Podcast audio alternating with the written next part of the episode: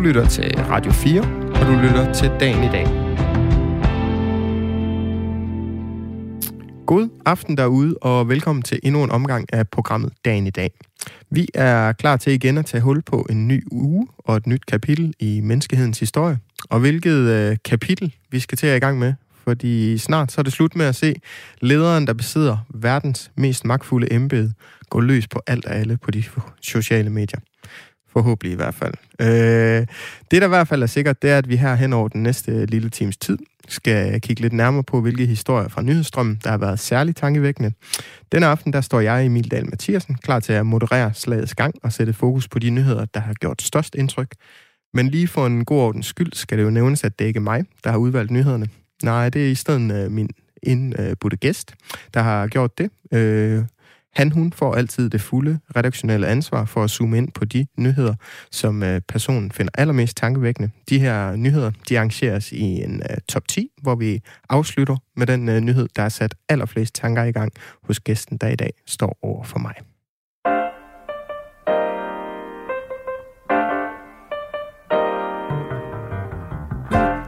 Yes, og som altid, så byder vi lige alle sammen indenfor med en dejlig lille melodi.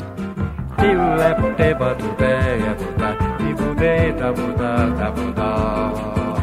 Tobe buta bo, vida buta bo, peiro, vida pira. Peppa bari tobe, papa di rob da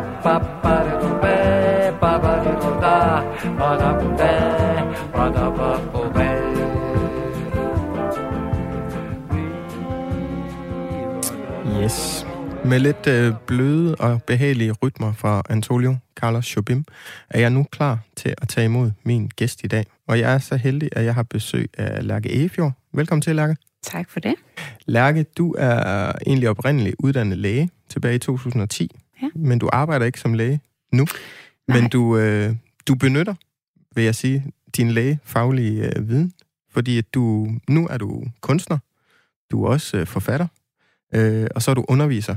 Og det, du primært øh, underviser i, det er at bruge kunst øh, til at ligesom virke i forhold til folk, der er ramt af demens.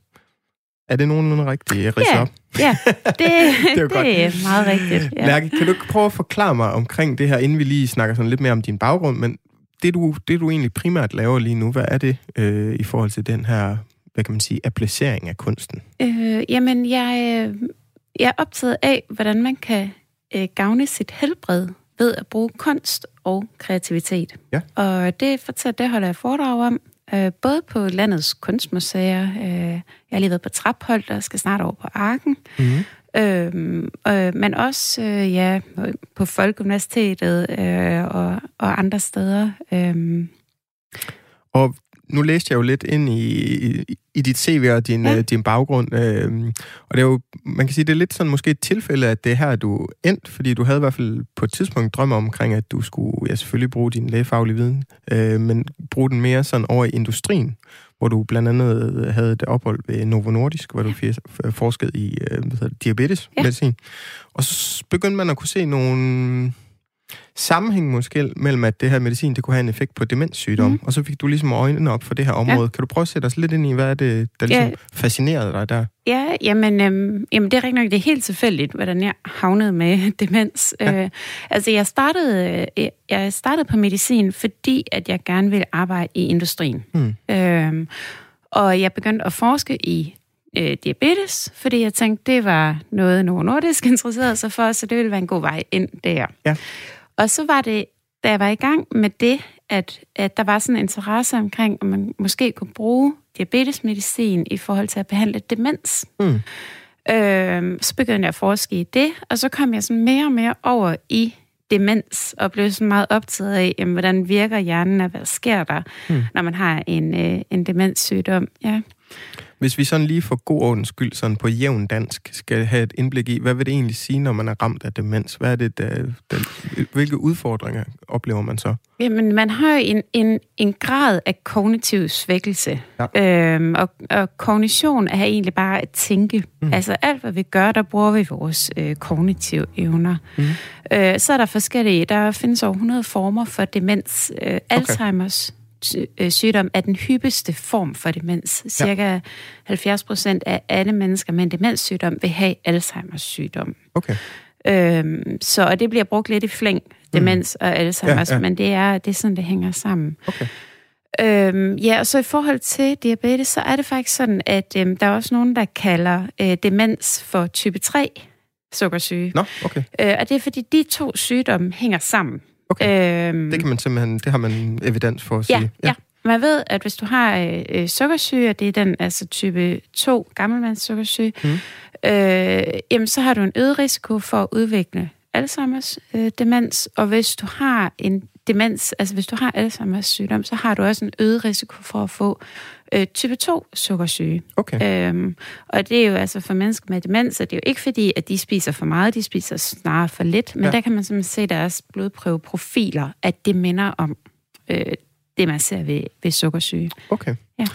Med denne lille fine indflyvning i, hvad det vil sige mm. at, ligesom at, at være ramt af demens, mm. så øh, er det jo de her mennesker, du arbejder en del med, og mm. det gør det jo blandt andet igennem kunsten. Ja. Øh, kan du prøve at forklare os lidt omkring, hvad er det, du, du egentlig gør, når, jo, du, når jo. du arbejder på den måde? jo. Jamen altså, min interesse med, med kunst, og det, det altså jeg har altid malet, og også på medicin, der tog jeg ikke noget studiejob på sygehuset, men jeg lavede malerier, udstillede dem og solgte dem. Ja. Øhm, så jeg har, jeg har altid synes det var meget spændende. Man har egentlig tænkt, at det var noget, jeg skulle holde adskilt mm. fra mit lægelige arbejde. Og der var faktisk, øhm, fordi jeg skrev en roman om Alzheimer's sygdom, som var skønlitterær, men mm. altså med det faktuelle var handlet om Alzheimer's sygdom. Ja. Øh, der blev der skrevet en artikel om mig i Dagens Medicin, der hed Den delte læge, hvor okay. jeg sådan holdt stadig fast på, at der var to verdener. Ja. Der er den kunstneriske, den kreative, og så den lægevidenskabelige. Mm. Øh, indtil jeg så øh, altså fik, ja, man kan sige, fik øjnene op for, at de to verdener kunne sagtens kombineres. Ja. Øhm, og der i virkeligheden ligger ret meget forskning, der viser, jamen for eksempel, at man kan forebygge udvikling af demens ved at gå på kunstmuseum. Ja. Og få kunstoplevelser. Og så, altså med min baggrund sådan som hjerneforsker, så begyndte jeg sådan at dykke mere og mere ned i, hvad er det egentlig, der sker i hjernen, mm. når vi arbejder kreativt. Ja. Øhm, og, og er det nogle ja. af de her nu har jeg da i hvert fald selv en hukommelse omkring, man har set nogle klip engang imellem øh, folk, jeg gætter på, de har været øh, demensramte, mm. øh, men som sidder og er meget sådan nærmest, hvad kan man sige, slukket, og så hører de for eksempelvis noget musik, ja. og så kan de leve fuldstændig op og synge med på det, og kan måske, ja, mm agere på en helt anden måde, end de gør normalt. Er det også sådan noget, jo. du arbejder med ja. i... Ja. Øh, ja, det er det faktisk. Øh, faktisk i forhold til musikterapi, der er simpelthen også øh, studier, der viser, at musikterapi har en bedre effekt på sproget mm. øh, hos mennesker med demens end verbalterapi. Okay. Fordi det simpelthen taler til noget andet ja. i vores hjerner, som måske øh, er nemmere at kalde frem. Mm. Øhm, og ja, øh, i forhold til det kreative, der arbejder jeg også både med mennesker med en demenssygdom, mm. men også pårørende, øh, i hvordan kan man bruge kunsten og kreativiteten til at øh, håndtere den svære livssituation, man er i. Ja. Og det er både i forhold til øh, altså, depression, stress, angst, som er sådan... Altså, rigtig mange mennesker med en mm. demenssygdom får antidepressiv medicin, okay. fordi det er så belastende en situation mm. at være i. Og pårørende, så det er simpelthen nogle af følgevirkningerne ja, på den det her er sygdom? Det. Ja. Både hos den syge, men også hos den pårørende. De pårørende. Okay. Ja, ja, bestemt. Lærke, nu står jeg jo med sådan en flot øh, collage her. Ja jeg synes, den er flot. Den er ikke så flot i det, det udprint, jeg har lavet her, for, fordi det slører det lidt. Ja. Men nu kan vores lyttere jo ikke lige se den. Men det er noget, øh, som du sendte til mig, inden ja. vi skulle optage. Fordi det var noget, jeg bedte dig om, om vi kunne få et lille eksempel på, mm. hvordan du brugte mm. det i dit arbejde. Mm. Kan du prøve at forklare, hvad, hvad er det, den her collage, den symboliserer? Jo, det er fra en kreativ workshop øh, for mennesker med demens, jeg laver for Aarhus Kommune. Mm. Øhm, og, og det Øh, altså man sætter simpelthen øh, sætter de syge til at lave deres eget kunstværk. Mm. Øhm, og det, vi bruger gamle tidsskrifter, øhm, jamen helt tilbage fra 50'erne, 60'erne. Det, der er vigtigt, det er, at man finder øh, en periode fra, hvor de var unge. Mm. Det er sådan, at vi husker rigtig meget med vores følelser, mm. og det er derfor, at de, det, der sidder bedst fast, det er faktisk det, vi lærer, når vi er mellem 18 og 30. Okay. Det er også derfor, at alle bedst kan lide musik, fra de var unge. ja. øhm, og det er simpelthen, når man så går ind og for eksempel vækker nogle af de minder med, øhm, ved at kigge i tidsskrifter, både læser artikler og fotos, jamen, øh, så kan man simpelthen åbne op for et sprog, Okay. øhm, som, de, som de må nok har glemt. Altså, ja. Det er noget, der hedder implementering af intention. Det er sådan en aktiv fremkaldelse okay. af minder. Ja. Og er det en kortvarig virkning, eller er det noget, der kan gå ind og gøre noget kognitivt, eller hvordan ser det ud? Altså, øhm, det, det, det er blandt andet noget af det, jeg arbejder sammen med Okay. forskere omkring, altså nu at finde ud af. Okay. Øh, jeg, jeg, vil, jeg ved ikke, om det Nej. kan øh, lave en varig ændring. Og Nej. lige nu, der synes jeg, øh, der er øh, et succeskriterie egentlig, hvis de har det godt i situationen, ja. og hvis det så er noget, de kan... Altså mange får det jo så efterfølgende, mm. for eksempel op og hænge på væggen, ja, så kan de og mindes de- ja. den gode oplevelse, okay. og også pårørende har Hmm. noget positivt at tale om. Altså man ved, at mennesker med en demenssygdom kan godt lære nyt, og også Okay. danne nye forbindelser ja. i hjernen. Okay. Øh, men altså, jeg tør ikke lægge hovedet på Nej, nej. blokken med lige om det, der skaber en forandring. Det kommer også helt an på, hvor man er Ja, i sin sygdom. Jeg Øh, tænker, det er måske heller ikke det væsentlige, fordi man kan sige, hvis man ser de her mennesker, og de lever op Ja. ved at se det her, det er vel på en eller anden måde belønning, og nok i sig selv på en Ja, eller anden måde. Ja. Altså, og der skal man huske, at det her, øh, det er jo ikke, øh, det er jo ikke noget medicin med alvorlige bivirkninger, Nej, nej. og det er ikke meget omkostningstungt, og det gør bare, at kri- succeskriterierne bliver anderledes. Ja. Øhm, Fornem Lærke, det er Mm. i hvert fald øh, sådan dejligt at få et indblik i, hvad du også går og laver, når du ikke udvælger nyheder for os. vi øh, tager en lille jingle, og så hopper vi over i de 10 nyheder, som du har sammenstykket for os.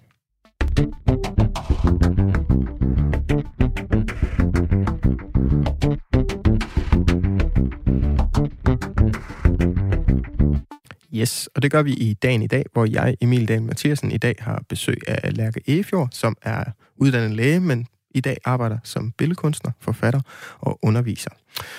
Lærke, på 10. pladserne, der skal vi snakke lidt om heste, og heste, ja. Der bliver øh, givet til forskellige zoologiske haver. Mhm. Primært er det i Givskov, øh, der ligger nær øh, Vej- Vejle, øh, hvor der er flere. Der er nem- simpelthen kommet ventelist, fordi der er så mange mennesker, der gerne vil donere deres øh, ja, gamle og nedslidte heste der. øde. Ja, Altså- lige præcis. Øh, Nogle der også, altså man kan sige, de er nedslidte og potentielt set skal aflives i hvert fald. De, de bliver ikke givet levende, skal vi lige være Nej, ja.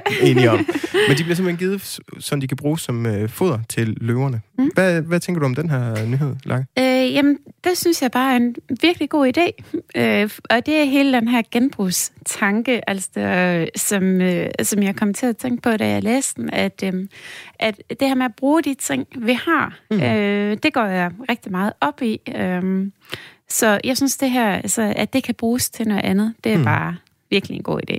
Ja. Ja, og man kunne læse ud af den her øh, nyhed også. Nu var der et, øh, et eksempel med en, der hedder Henrik Worm, som havde en hoppe, der skal aflives, fordi hun mm. Er ved at blive blind. Mm. Og så havde han noget, der, han, han siger, at jeg har det godt med det, fordi mm. Det, er, det er rigtigt at køre den sådan et sted hen, for mm. så Mm. ved jeg, hvor den ender. Og det Ja. er vel også det der med, at man har haft en tilknytning til det her dyr, at så man på en eller anden måde ved, at den, den ender i hvert fald et sted, og den ender med at gøre nytte et Mm. sted. Det vil, må vel præcis. også være en, en dejlig måde at sende. Ja, det tænker jeg da også. Øhm, og nu kommer jeg lige til at tænke på, at jeg for eksempel også sådan doneret alt i min krop til Ja. øh, videnskab. Altså, hvor det med at bruge tingene, Mhm. øhm, ja, og jeg går meget ind for organdonation, ikke? men sådan, altså en opfordring til at bruge alle de ting, vi nu kan, Ja. Øh, det synes jeg, der bare giver rigtig meget mening. Mhm. Mm. Og det kan være alt fra, ja, at man vælger at donere sig selv, øh, til at man øh, køber genbrugstøj og Ja. alt det her, ja. Det er, jo en, det er jo en god tanke. Jeg ved også, der er mange restauranter, som ligesom arbejder med ja, bæredygtighed som mm. Ledestjerne, der også, hvis de eksempelvis skal svære oksekød, så gør de det med mælkekvæg, der ligesom mm. Mm. skal aflives alligevel. Ja. Så i stedet for, det bare bliver, ja, nu siger jeg gåsøjne, spildt, så mm. Kan man også servere det. Mm. præcis. ja. Men øh, det var sådan lidt øh, finurlig første nyhed, ja. Men også med, med en god, god lys side i sig. Ja. Øh, vi går videre til nummer 9, øh, Lærker. Den her, den rammer måske lidt mere ind i, hvad du også øh, laver i din hverdag. Mm. Men det er en øh, nyhed, der kommer fra øh, Politikken, har sådan en serie, der hedder Hjerneskole. Mm. Og overskriften er, stop bare med at prøve. Hverken mænd eller kvinder kan multitaske. Yes. Hvad er det, vi skal lære af den her nyhed? Jamen, det er, jo, ja, det er jo netop min interesse for hjernen og hjerneforskning, og jeg holder også mange foredrag omkring det, blandt andet et, der både der hedder den kreative hjerne, men også noget, der hedder pausen under pres. Mm. Og, og det handler også simpelthen om, at øh, vi kan ikke multitaske. Man kan mm. ikke have opmærksomhed flere forskellige steder. Det kan du hverken, når du er kreativ og arbejder med kunst, og heller ikke i alle mulige andre sammenhænge. Øh, så det der med at tro, at man kan alt muligt øh, på én gang, jamen det viser sig egentlig bare at være ikke særlig effektivt. Nej. Øhm. Nej, fordi der står også i den her nyhed, at det ligesom, det kan føles rigtig effektivt, mm. det her med at have gang i flere opgaver på samme mm. tid, svare på et mm. telefonopkald, mens man er ved at svare på en mail også, og alle de her mm. ting. Men det der egentlig er, hvad kan man sige, øh, læren ved det, det er, at det samlet set bare kommer til at tage meget længere tid, og der i princippet også er et meget større vindue åbent for at skabe fejl i de ja. her opgaver. Ja. Øhm, hvordan kan man sige, arbejder du aktivt med at, ligesom at fremme hos folk, at ja. de, de ligesom skal måske prøve at koncentrere sig om én ting ja. ad gang? Jamen, det gør jeg øh, blandt andet. Øh, øh, jeg arbejder meget med det begreb, der hedder flow, ja. øh, som er sådan en mental tilstand, hvor vi er. Det, er, det kommer fra positiv psykologi, men altså, det handler om at være sådan helt optaget af mm. en situation øh, eller et projekt, og det kan både være på ens arbejde, sidder og laver noget, øh, men også øh, hvis man for eksempel arbejder kreativt, og det er meget sundt for os at være i den her tilstand. Det er sundt for vores hjerne at være meget optaget af én ting. Mm. Og det bliver forstyrret, hvis nu man lige skal skrive en sms samtidig, eller mm. hvad det måtte være. Men øhm, og det, altså, vi arbejder, laver lige nu et forskningsprojekt med en forsker fra øh, øh, psykologi mm. øh, i Aarhus, øh, omkring, hvordan kan man øh, få mere flow ind også hos mennesker med en demenssygdom. Altså, ja. hvordan kan man skærpe opmærksomheden og koncentrationsevnen. Mm. Og det kan vi se nu på vores, altså de øh, tidlige data, vi har, at det ser ud som om, man kan det igennem blandt andet den her øvelse mm. med collage og andre kreative okay. øvelser. Ja. Jeg tænker også, nu gætter jeg lidt, øh, så må du korrigere mig, hvis mm. det er, Lærker, men mm. jeg forestiller mig, nu sagde du det her, når man er ramt af demens, så er man mm. i hvert fald udfordret kognitivt. Mm. Og jeg tænker, jo mere man kan blive udfordret kognitivt, så er det vel også det her at man bliver svækket på koncentrationen, og man mm. kan blive mere diffus og alle mm. de her mm. ting. Så det er mm. vel også der, det virkelig kan være gavnligt ja. at få øget det her flow. Ja, ja. ja. stemt.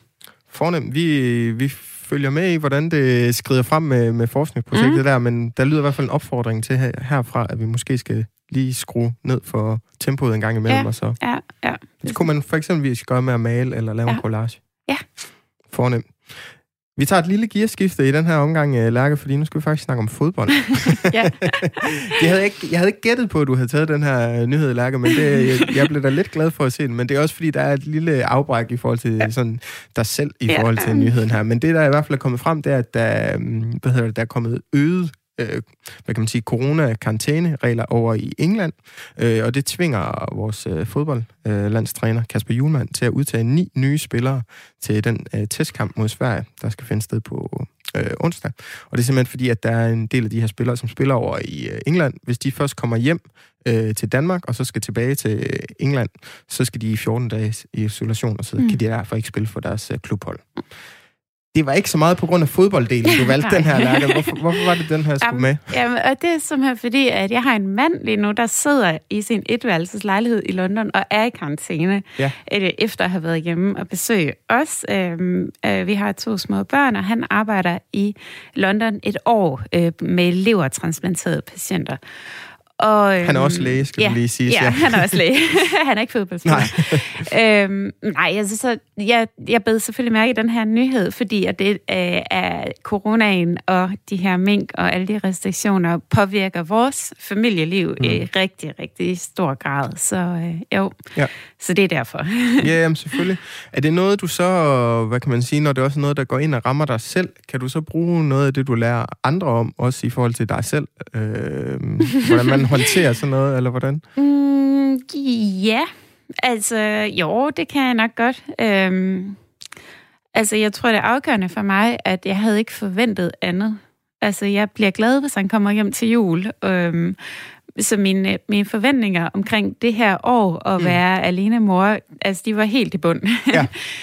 øh, men jo, altså jeg, ser, altså jeg Men det er måske også en, egentlig en meget god læring at have taget ja. med det der, tænker jeg. Fordi hvis man får skruet forventningerne for højt op, så er det vel netop der, man kan opleve en masse udfordringer, ja. hvis det så ligesom ikke stemmer overens med realiteten, man det så befinder sig i. Ja, Det tror jeg, ja, helt bestemt.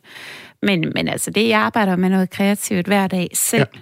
Og det er da helt klart, altså det er også derfor, at, at hele min interesse, den opstod, fordi jeg kunne selv mærke mm. det her flow øh, i det kreative arbejde. Og det var der, jeg stoppede op og tænkte, hvad er det egentlig, der foregår her? Så man ja. kan sige, på medicinstudiet, der lærte jeg alt teorien, og så gik jeg ud og lavede det i praksis. Mm. Hvorimod med det kunstneriske, der lavede jeg det i praksis, og så byggede jeg så teorien på. Ja. Øhm, så, så jo, altså jeg tror, da, jeg kan da bestemt bruge den ro, jeg får. Også øh, når jeg er sådan lidt belastet. ja, Jamen, øh, det er godt at høre, og nu må vi se, hvordan det går med testkampen på onsdag, når Premier League-spillerne ikke kan bruges, men øh, må ikke, vi slår svenskerne. Og så håber vi, at din mand han kommer hjem til, til jul. jul. Ja. Nå, vi bliver lidt i øh, corona øh, temaet her i den næste nyhed, Lærke, på syvende pladsen der er det kommet frem omkring, at øh, den her masseudryddelse, det lyder også voldsomt, men ja. altså den masseudryddelsen af dansk mink, efter man har fundet den her cluster 5-mutation, den er simpelthen ikke lovlig, øh, er Carsten Lauritsen øh, fra Venstre ude at sige. Mm. Øhm, og det er jo simpelthen fordi, at der ligesom er lidt forskellige, om regeringen havde beføjelser til at gennemføre det her. Og det er jo selvfølgelig ret tragisk, men det du egentlig godt kunne tænke dig at snakke om med det her med mink og så videre, og de indgreb, det kommer til at, og indvirkninger, det kommer til at have, det var også på de mennesker, som egentlig arbejder med mink. Hvad var det, du, din tanke var med den her nyhed? Ja, jamen, der er jo mange af dem, der er fuldstændig altså sønderknuste, og, øhm, og, og skal ud og, og genopfinde sig selv fuldstændig øhm, i forhold til et arbejde, og hvad de egentlig skal lave. Og øhm, der, man kan sige, mit skifte, som jo ikke, altså jeg arbejder jo stadigvæk øh, med lægevidenskab mm. øh, nærmest hver dag, men øhm, og, og mit skifte var også et aktivt tilvalg, ja. øh, hvor deres er jo mere øh, noget, de er blevet tvunget ud ja, i. Præcis. Men alligevel vil jeg måske håbe, og, og altså alligevel gerne sådan sige til dem, at, at øh, det, det fører noget andet med sig. Mm. Øhm, og at de kommer til at lave noget andet, og måske bedre, hvem ved? Altså, øhm, så, så det her med at lave sådan et stort skifte i sit liv, jamen, øhm, altså, det øh, bliver de så tvunget til, men ja. måske er der også noget positivt i det. Ja, det er ikke nødvendigvis behøver at være noget negativt, Nej. men man kan næsten forestille sig, hvor udfordrende det må være, fordi mange af dem her, der driver de her minkfarm, er jo generation efter generation, ja, ja. der ligesom, ja. hvor det er gået videre, og så ja. Så det er jo nogen, der ja, fra barns ben af har været i miljøet og nærmest ikke kendt andet, ja. så det må dele med også være noget af, et, øh, en omstilling, man skal til at have gang i. Ja, ja virkelig. Kan du komme med et øh, godt tommelfingerregel? Hvordan kan man sådan en drastisk øh, ændring, er der noget, man kan gøre ligesom for at åbne sig bedre for det, eller... Mm, altså, medmindre at deres arbejdsliv var perfekt før, det tror jeg ikke, der er nogen mm-hmm. arbejdsliv, der er, jamen, så måske øh, se det som en mulighed for at reflektere over, hvad vil jeg gerne øh, tage med mm. på en ny måde, og hvad vil jeg egentlig gerne lade ligge? Ja. Øhm, så det er der også mange, der oplever, for eksempel med svær sygdom. Mm. At der er jo faktisk mange, der siger, at jeg vil ikke have været det for uden, fordi selvom det ikke var noget, jeg ønskede, så har jeg lært noget ja. af det, som jeg måske ikke vidste, mm. jeg havde brug for. Ja.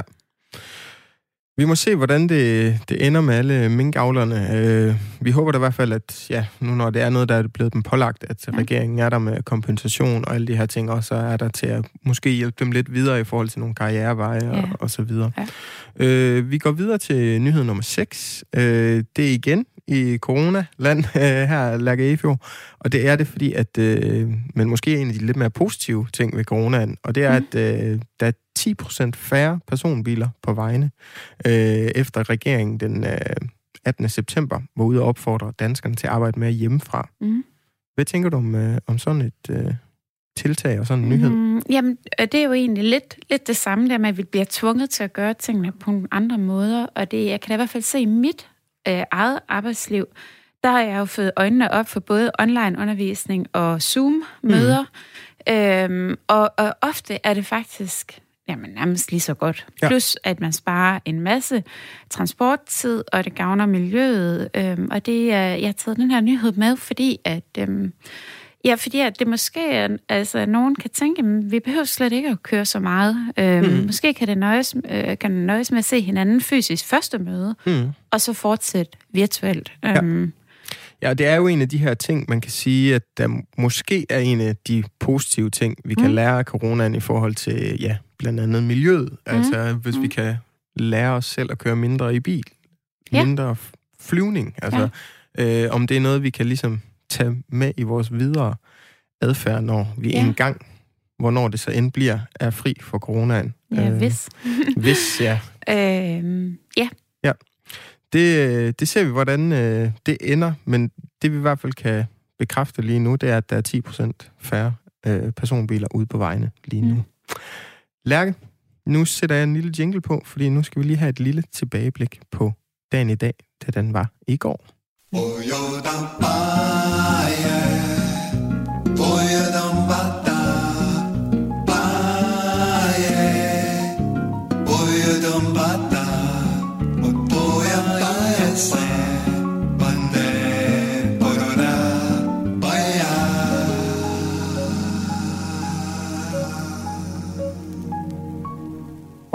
tilbageblikket, det tager vi i dagen i dag, hvor jeg, Emil Dahl Mathiasen, i dag har besøg af en dejlig gæst, nemlig Lærke Efjord, som er læge, forfatter, billedkunstner og underviser. Og hun praktiserer en, øh, jeg, vil, jeg vil næsten sige, en øh, fusion af det lægefaglige og det kunstneriske, ved at blandt andet øh, undervise øh, demensramte i, hvordan de kan bruge kreativitet som en helende praksis. Mm. Yes. Lærke, vi tager lige et hurtigt tilbageblik på nogle øh, andre år i historien, hvor det også var den 9. november. En uh, tragisk hændelse, det forekom den uh, 9. november 1938, hvor der var den såkaldte krystalnat i Tyskland, hvor der var over 250 jødiske synagoger, der blev brændt ned. Jødiske forretninger og kirkegårde, de blev også ødelagt, og så var der mere end 100 personer, der mistede livet. Og som også lige så tragisk var det, at op mod 25.000 til 30.000 jøder egentlig blev taget af, hvad hedder det, Gestapo og mm. sendt til KZ-lejrene. Det er lidt af en mavepuster øh, at få. Øh, par år længere frem i historien, 1961, der er det første gang Brian Epstein, han overværer The Beatles i øh, Liverpool-klubben The Cavern. Han bliver gruppens manager indtil sin død i 1967, så han er med i de tidlige år. Mm. Har du selv en forkærlighed for Beatles, Lærke? Øh, jeg har faktisk været nede den der, kan man Club ja. til Beatles Festival. Okay, så, øh, så det, det tolker jeg som et ja? Ja, jeg vil sige, det var nok mere min fars øh, okay. forkærlighed, ja. men øh, det kan klart anbefales. Virkelig sjovt. Ja. Er det sådan et lille snusket sted, som man kan ja. forestille sig? Ja, ja nede i sådan en kælder. Ja, ja. Helt, helt lukket inde. Ja. Så var der et filippinsk band, der spillede mega god Beatles okay. musik. Og det er jo måske også et øh, tegn på, hvor bred Beatles egentlig ja, øh, blev spredt, ikke? At, uh, ja, fedt. Igen en uh, musisk nyhed, det var, at uh, den 9.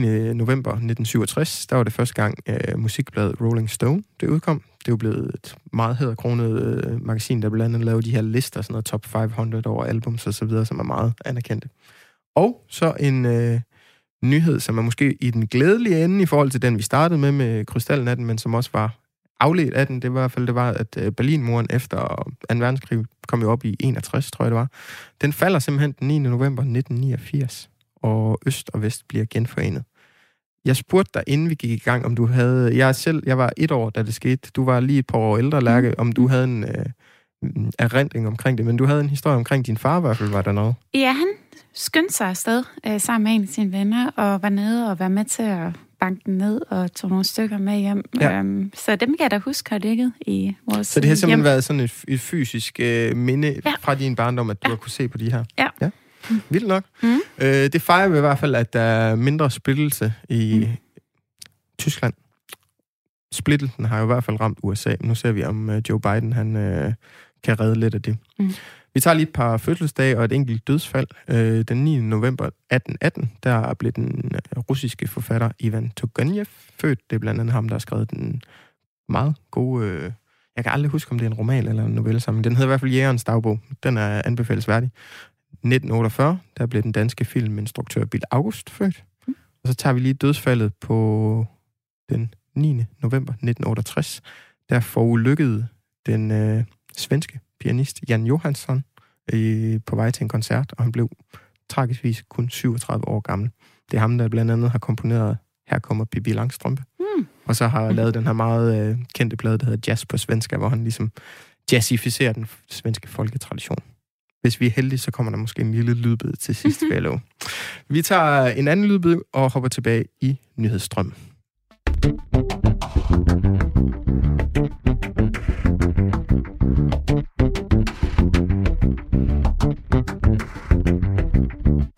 Og det gør jeg, Emil Dahl Mathiasen, her i dagen i dag, hvor min gæst det er Lærke Efjord, som er læge, forfatter, billedkunstner og underviser.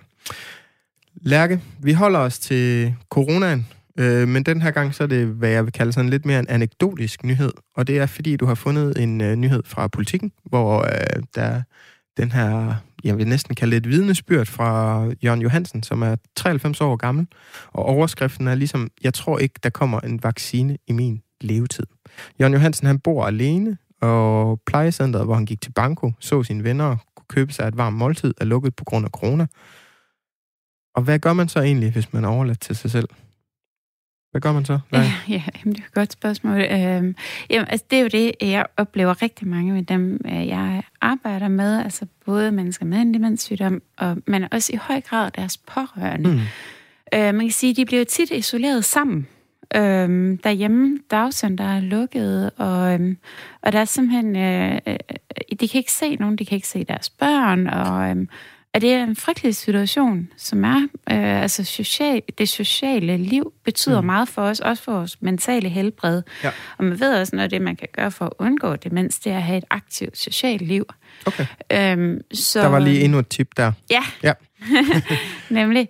Øhm, så, jeg, altså, så den nyhed rørte mig da, at han mm. er, er helt alene der. Øhm, så, og det er vel noget, vi på en eller anden måde alle sammen kan sætte os ind i det her, og det er jo også det, de her lidt mere sådan anekdotiske nyheder, mm. de kan, de mm. skaber en anden form for identifikation. Mm. Øh, jeg ved da selv, jeg har en farfar, der er blevet 90 år, der er på plejehjem, og det er mm. da også meget begrænset, hvad, hvad kan man sige, øh, kontakt jeg har haft med ham, mm. og mm. hvad der har været tilladt, og alle de mm. her ting. Mm. Og det var jo også meget ude omkring, ja, især i starten af coronaen, og men, alle restriktionerne, nedlukninger, altså sådan, hvor meget kan vi tillade os at afskære de her mennesker mm. i forhold til og nærmest ingen social mm. kontakt længere. Altså, ja. hvor meget kan vi ofre deres øh, livskvalitet, kan jeg næsten sige, for ja. at passe på dem i længere tid. Ja. Har du nogle tanker sådan generelt omkring det, øh, Lange? Mm, ja, altså, fordi man kan jo se mange, altså for eksempel med en demenssygdom, hvor de heller ikke forstår, hvorfor. Øhm, altså, hvorfor de ikke må få besøg, øhm, og, og man kan ikke øh, forklare dem det. Mm-hmm. Øhm, altså, de får det jo simpelthen markant dårligere. Og, øhm, og, og det, øhm, det er ikke noget, man sådan... Man kan ikke få dem til at forstå situationen, og det er jo nok der, hvor... Øhm, at jeg tænker, i nogle tilfælde, jamen er det så det værd? Man kan sige, at den hyppigste dødsårsag øh, hos mennesker med en demenssygdom, det er en lungebetændelse. Om, altså, om du der er influenza eller corona, øh, nogle gange er det måske ikke så frygteligt at ende mm. sit liv på den måde. Ja. Øh, og så hellere have højere livskvalitet, mens du er i live. Ja, lige præcis. Ja. Og det kan vel på en eller anden måde, man kan også komme til at fremstå meget kynisk ja. ved at sige sådan nogle ja. ting, ikke? men der er vel også det her med, at hvis man er 93 år gammel, mm. så er der ret meget sådan, øh, hvad kan man sige, det ligger fast, at så har man højst sandsynligt ikke alverden af år tilbage, ikke? Nej, ja. Og så hvis et af de år bliver meget, meget hæmmet af restriktioner og ingen social kontakt mm. osv., mm. er det så værd at ofre det år ja, det er øh, det. for at måske få et ja. ekstra. Ja. Det, puh, som ja. vi snakker om inden, det er et svært regnestykke. Det er virkelig et svært regnestykke, ja. ikke? Men, og, men altså, døden skal jo have en årsag. Ja. Og for mange øh, altså, gamle mennesker med øh, en sygdom, sådan, der, der skriver man jo også som læge i journalen, skal mm. ikke behandles, skal ikke genopleves. Øhm, så på den måde skal man jo tage stilling til det, og, ja. og det er nok der, hvor jeg synes måske det her med at sige, at ingen må dø af corona, altså det er jeg nok uenig i, sådan som læge. Ja. ja. Og men det, øh, det er i hvert fald svært for mange af de ældre mennesker, og dem, der er i de særlige risikogrupper, hvordan mm. de ligesom kommer over den her byrde med mm. at ikke have den sociale kontakt længere. Mm. Stemt. Vi håber, at uh, Jørgen Johansen han uh, snart får noget ja. i hvert fald øget ja. Øh, social kontakt. Ja. Uh, vi holder os til corona. Jeg vil næsten mm-hmm. sige, at vi har corona-tema i dag, Lærke. Ja, ja.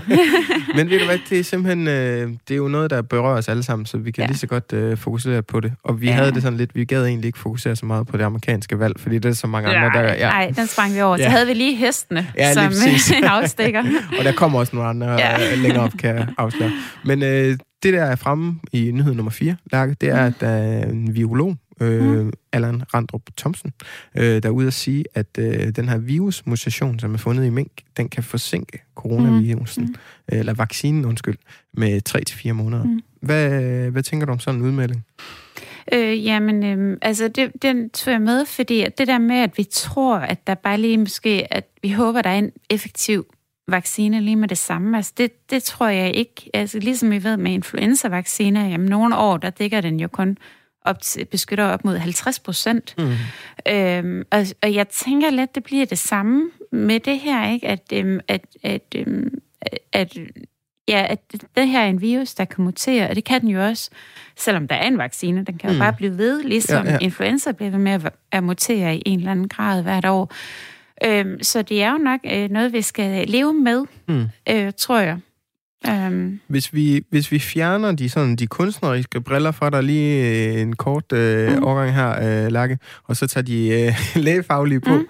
er du optimistisk i forhold til fremgangen øh, med vaccinen og sådan noget, eller er, det, er der stadigvæk lange udsigter til det, eller hvordan? Øh... Øh, oh, ja, det er jo svært for mig at sige, ja, men, men øh, jo, jeg er faktisk ret optimistisk. Ja. Fordi altså, jeg er så dygtig til at lave alle mulige andre vacciner. Ja. Øhm, så det tror jeg nok, altså den er jo ikke så anderledes som virus. Mm. Altså, øhm, så, og jeg tænkte, det er jo ikke sådan en helt ny verden, altså ligesom med HIV for eksempel, var det jo, den, altså HIV-virus opførte sig jo på en helt anderledes måde, man ikke havde set mm. Nogensinde før, og derfor tog det så lang tid at udvikle noget medicin, men nu har man jo for eksempel effektiv medicin mod den. Så jeg tænker da egentlig, at der ikke går så lang tid. Nej. en kæmpe interesse i at få den ud. Det må man godt nok sige, sådan vi kan ja.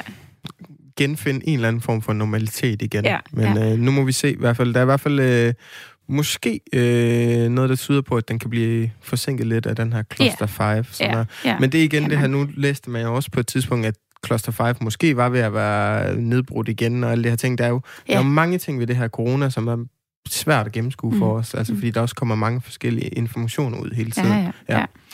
Vi ser, hvordan det, det ender med vaccinen, og vi krydser fingre for, at den i hvert fald snart er der. Nu bevæger vi os ind på podiet, mm. øh, og det gør jeg, Emil Dahl Mathiasen, sammen med Lærke Efjord i dagen i dag. Øh, det, der måske kunne blive vaccinen, siger jeg med vis skepsis i stemmen, det er D-vitamin. Fordi der har været en debat frem omkring, om D-vitamin egentlig kan være sådan en effektiv middel mod mm. covid-19. Øh, hvad tænker du om det? Øh, jeg tænker, man skal passe virkelig meget på med sådan en nyhed.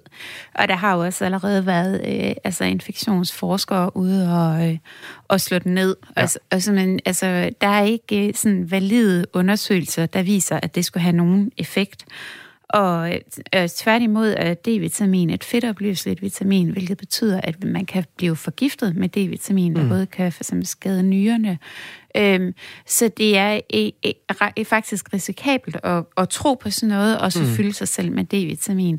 Ja. Øhm, så jeg er ked af, at sådan en nyhed kommer ud, inden der ligger ordentlige undersøgelser, øhm, som kan sige, om, den gavner, om det gavner eller ej. Ja, fordi det, det er også det, der ligesom kommer frem i den her nyhed, det er, at den her mirakelkur, mm. som er blevet lovet på en eller anden måde, øh, bygger på lidt et tyndt grundlag, mm. fordi det er noget, en læge har været ude udtalt sig om på internetmediet Free Observer org. Oh. Øh, ja, og hvad hedder han? Øh, Christian Weisse, som ja. er speciallæge i infektionsmedicin og lektor på Institut for Folkesundhed her i Aarhus ved mm. Universitetet. Han er også ude at sige, at øh, man skal ikke tro, at D-vitamin er en mirakelkur mod covid-19. Mm. Og de her undersøgelser, de er ligesom lavet på et tyndt grundlag. Derfor mm. er det vigtigt, at der fortsat bliver forsket i det, især hvis nogle nu går ud og anbefaler det som hvid middel mod covid-19. Mm. Det er der mm. nemlig ingen ikke grundlag for at anbefale, før vi har undersøgt det ordentligt, siger han. Mm. Så her må vi vel også sætte vores lid til, til videnskaben og den grundige videnskab, tænker ja. jeg. Ja. ja, og der skal jo altså klinisk randomiseret, kontrolleret studier til at, ja. at kunne sige sådan noget. Ja. ja, lige præcis. Fordi det har man da i hvert fald også set meget omkring det her, vi snakker om lige før, det her med håbet omkring, at der kommer en eller anden kur, har jo også været ude og Vi så det blandt andet i USA med Trump, der har været ude og lave nogle relativt kontroversielle udtalelser i sin tid med, at man skulle drikke, drikke blegemiddel og, og så videre, været ude og anbefale nogle af de her medicintyper, mm. øh, som han på den ene eller anden måde mm-hmm. har lidt interesse i, ja. og så videre. Øh, så der er vel også meget misinformation, som ja. kommer ud, og det vil godt at holde en eller anden form for skepsis over for ja. det, eller hvad tænker ja. du? Ja, det tænker jeg da bestemt. Ja. Altså, øh, men det er, jo, det er jo netop det der håb, ikke? Og også, øh, hvordan man kan måske, altså, man kan også hurtigt sådan blive snydt, ikke? Med, med i sin, hvis man for eksempel oplever, at jeg tager D-vitamin hver dag, og jeg har ikke fået corona, mm. så kan man godt måske tænke, men så virker det. Ja. Men øh, sådan er det jo ikke. Og der er jo også, altså for eksempel det her med, at børn bliver hyperaktive af sukker, det er der ingen videnskabeligt belæg for at sige. Nej, ja. Og alligevel, så er det også sådan en hvad kan sige, myte, der hænger meget godt fast. Mm. Så der skal ikke meget til at få os, altså øh, jeg vil sige mere eller mindre frivilligt til at tro noget. Mm. Og der skal man altså bare holde fast i, at ting skal undersøges på en helt sådan bestemt øh, måde, ja. øh, før man kan udtale sig om mm. det. Ja. Og hvis man, nu er det jo ikke så udbredt herhjemme, men man ser det i hvert fald andre steder i verden også, men der er også, øh, hvad kan man sige, visse bevægelser for det herhjemme, men hvor der også er sådan en, hvad kan man sige, en vaccineskepsis. Altså, mm-hmm, hvor der også har ja. været folk ud og sige, at selvom vaccinen kommer, så er de egentlig ikke tiltro til at tage den. Nej, ja, jamen det, og det er jo helt vildt ærgerligt. Altså, ja. ligesom man troede, at uh, mæslingevaccine gav autisme, det er der intet videnskabeligt belæg for. Nej. Øhm, og der har også været masser af polemik omkring HPV-vaccine. Øhm, så det er rigtig, rigtig ærgerligt. Hvis, altså, folk må, den enkelte må selvfølgelig selv bestemme, hvad de gør. Ja, øh, så, men man skal i hvert fald bare vide, at, altså, at øh, ja, hvad der så er sandt og ikke sandt. Ja. Det er præcis. Og det var i hvert fald øh, rådet her fra mm-hmm. Lærke Efjord, at øh, D-vitamin, og gå all out på den, det er måske ikke lige vejen frem, og så, så sætter vi vores øh, lid og håb til, at der snart kommer en vaccine i stedet mm. for. Mm. Vi tager nyhed nummer to, øh, Lærke, og det er, at øh, der er en forsker, Karoline Trillingsgaard Majdal, som er forsker ved Forsknings- og Konsulenthuset De Factum i Region Midtjylland, øh, som er ude at sige, at øh, vi kan se flere tegn på angst, stress og depression hos sygeplejerskerne mm. under den her coronatid, fordi de simpelthen er blevet ja, overbebyrdet og med usikre arbejdsforhold osv. Hvad tænker du om den her nyhed? Øh, jamen, det synes jeg, der er virkelig trist. Altså, nu arbejder jeg jo med mental helbred, mm. øhm, så, så det, øh, den, den nyhed øh, optager mig der, at, mig der at, øh, altså, at, at det ikke at have det godt på sit arbejde, det har en kæmpe betydning for, mm. hvordan man trives, og jeg holder også foredrag sammen med en erhvervspsykolog, øh, både for virksomheder og øh, ja, andre institutioner, altså hvor vi faktisk er ude og snakker om, hvordan kunst og kreativitet kan gøre, at man har en bedre trivsel, både mm. på sin arbejdsplads, men også i sit privatliv. Ja. Og her er der selvfølgelig, altså det er jo noget med, at de føler sig ikke ordentligt klædt på til mm. opgaven og sådan noget, men vi lever jo i en foranderlig verden. Altså vi skifter jo også arbejdsplads meget mere, end man gjorde tidligere. Mm. Så, så, øh, så det her med, hvis man for eksempel kan bruge de ressourcer, der findes i kunst og arbejde kreativt og arbejde med sit mentale helbred, jamen, jamen det tror jeg, mange, mange kunne have meget gavn af. Ja. Øhm, vi kan i hvert fald se, at det rykker mere og mere ind på arbejdspladser, øh, de her strategier. Ja, og det var måske noget, man skulle have taget med øh, ude ved de forskellige sygehuse rundt omkring, fordi det, man kan mm. se, som øh, Karoline Trillingsgaard Majdal, hun er ude at sige, at der, hvor der kommer flest negative øh, hvad kan man sige, reaktioner, mm. det er ved den her gruppe, som har været udlånt til covid-afsnittet, mm. som ikke nødvendigvis er vant til at arbejde på den her måde mm. osv. Så, videre. så det er vel også det her med at blive taget ud af sin ja genkendelige rammer, så ja. over i noget andet, og så hvis man ikke bliver klædt godt nok på til det her, det er blandt andet sådan noget med, at de skal oplæres i deres fritid og sådan noget, det er ikke en ja. del af det, altså sådan, så skaber man vel heller ikke de bedste forudsætninger for, at der ligesom også er et, hvad kan man sige, mentalt godt uh, arbejdsmiljø. Nej, Nej, det tænker jeg det heller ikke. Men det er jo nok det er jo meget også individuelt, hvordan man trives i det. Der er også nogen, der kan arbejde 100 øh, timer om, øh, mm. om ugen i et telt i Afrika og trives med det. Ja. Så, men men øh, altså, der havde det jo været det bedste, hvis det var frivilligt, mm. kan man sige, og man ja. gerne ville det her eller ej. Mm. Øhm, så jeg ved at min mand også arbejdede på corona-afsnittet, og okay. han passet så godt til mm. det. Øhm, ja. så, så, men det er i hvert fald øhm, det er synd for dem, der ikke trives i det. Ja. Og jeg ved godt, at tiden var knap til at finde ud af, hvem der så skulle arbejde hvor. Ja, ikke? Men det kan man så måske tage med sig og sige, men at man allerede har nogle lister omkring et beredskab nu, mm. så man ved, hvem er god at ringe til, og hvem vil hellere være fri. Ja. Og det er vel også det her med, at man kan sige sådan noget med stress og så videre, mm. at der er vel også forskel selvfølgelig fra den enkelte til den enkelte, hvordan man reagerer på det og så videre, mm. men der er vel også forskel på det her med at være i en kortvej øh, tilstand af stress, ja. som man for eksempel kender op til eksamen og alle de her ting, kontra hvis det bliver en mere længere vej, jo. og så kan det vel blive der, hvor det, faresignalerne begynder ja. at og skulle, Jamen, det er skulle være der. Altså lidt stress. Jeg skal holde foredrag i morgen, der hedder stress i arbejdslivet, ja. faktisk. Øhm, men øhm, lidt stress er sundt for os. Det mm. gør også, at vi er på dupperne, og øh, det er godt nok at få lidt adrenalin i blodet en gang imellem. Mm. Men så langvarig stress, og også øh, særligt noget, man ikke selv øh, føler, at man bestemmer. Ja. Altså beslutter, øh, at øh, det, det er skadeligt for os. Altså jeg tror, jeg har aldrig arbejdet så meget, som jeg gør nu. Mm-hmm men jeg bestemmer det selv. Ja. Øhm, og det er måske netop det, der er med dem her, der, hvor, hvor de fleste negative øh, reaktioner var. Det var jo netop også dem, der havde været udlånt til covid, mm. og, sådan mm. og ikke nødvendigvis havde gjort deres egen fri vilje. Nej, ikke? Ja. ja. Øh, og det var ligesom den her um, rundspørg, der har været, det var ved 1200 sygeplejersker, ja. der var. Men som du siger, så, så er der i hvert fald tegn på, at kunsten og kreativiteten og flow-tilstanden kan gøre noget måske til at modvirke det her, men det er selvfølgelig svært, når man står i det og alle de her ting og skulle... Ja, det er svært, men altså måske, det, jeg, jeg tror da ikke, det her det er sidste gang, jeg oplever en situation som det her, så man kan måske, øh, måske prøve at forberede folk altså noget bedre på det. Mm. Øhm, og, og for eksempel så ved man, at det her med kunstoplevelser og kreative øh, processer, det aktiverer den forreste del af hjernens mm. pandelab, som også er der, vores evne til at tage beslutninger sidder. Ja. Og det gør faktisk, at man kan blive mere reflekteret og faktisk også tage nogle bedre beslutninger ved, altså gennem kunst og kreativitet.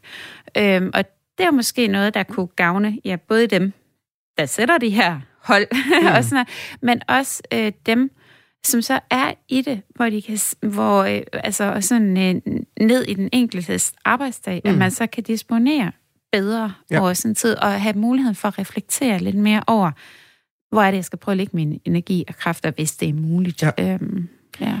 Og jeg ved da også, det er noget, der er ligesom...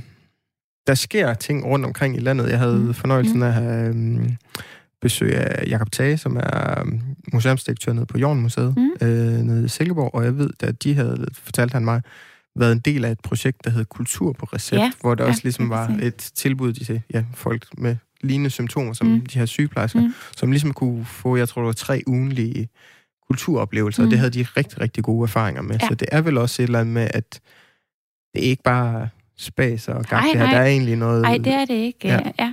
Altså lige præcis det der projekt, som mm. er sådan foregået i fire forskellige kommuner, der ja. er lige kommet en stor rapport fra Sundhedsstyrelsen, der samler alt den erfaring op, der er indtil mm. nu, og den er meget positiv. Ja.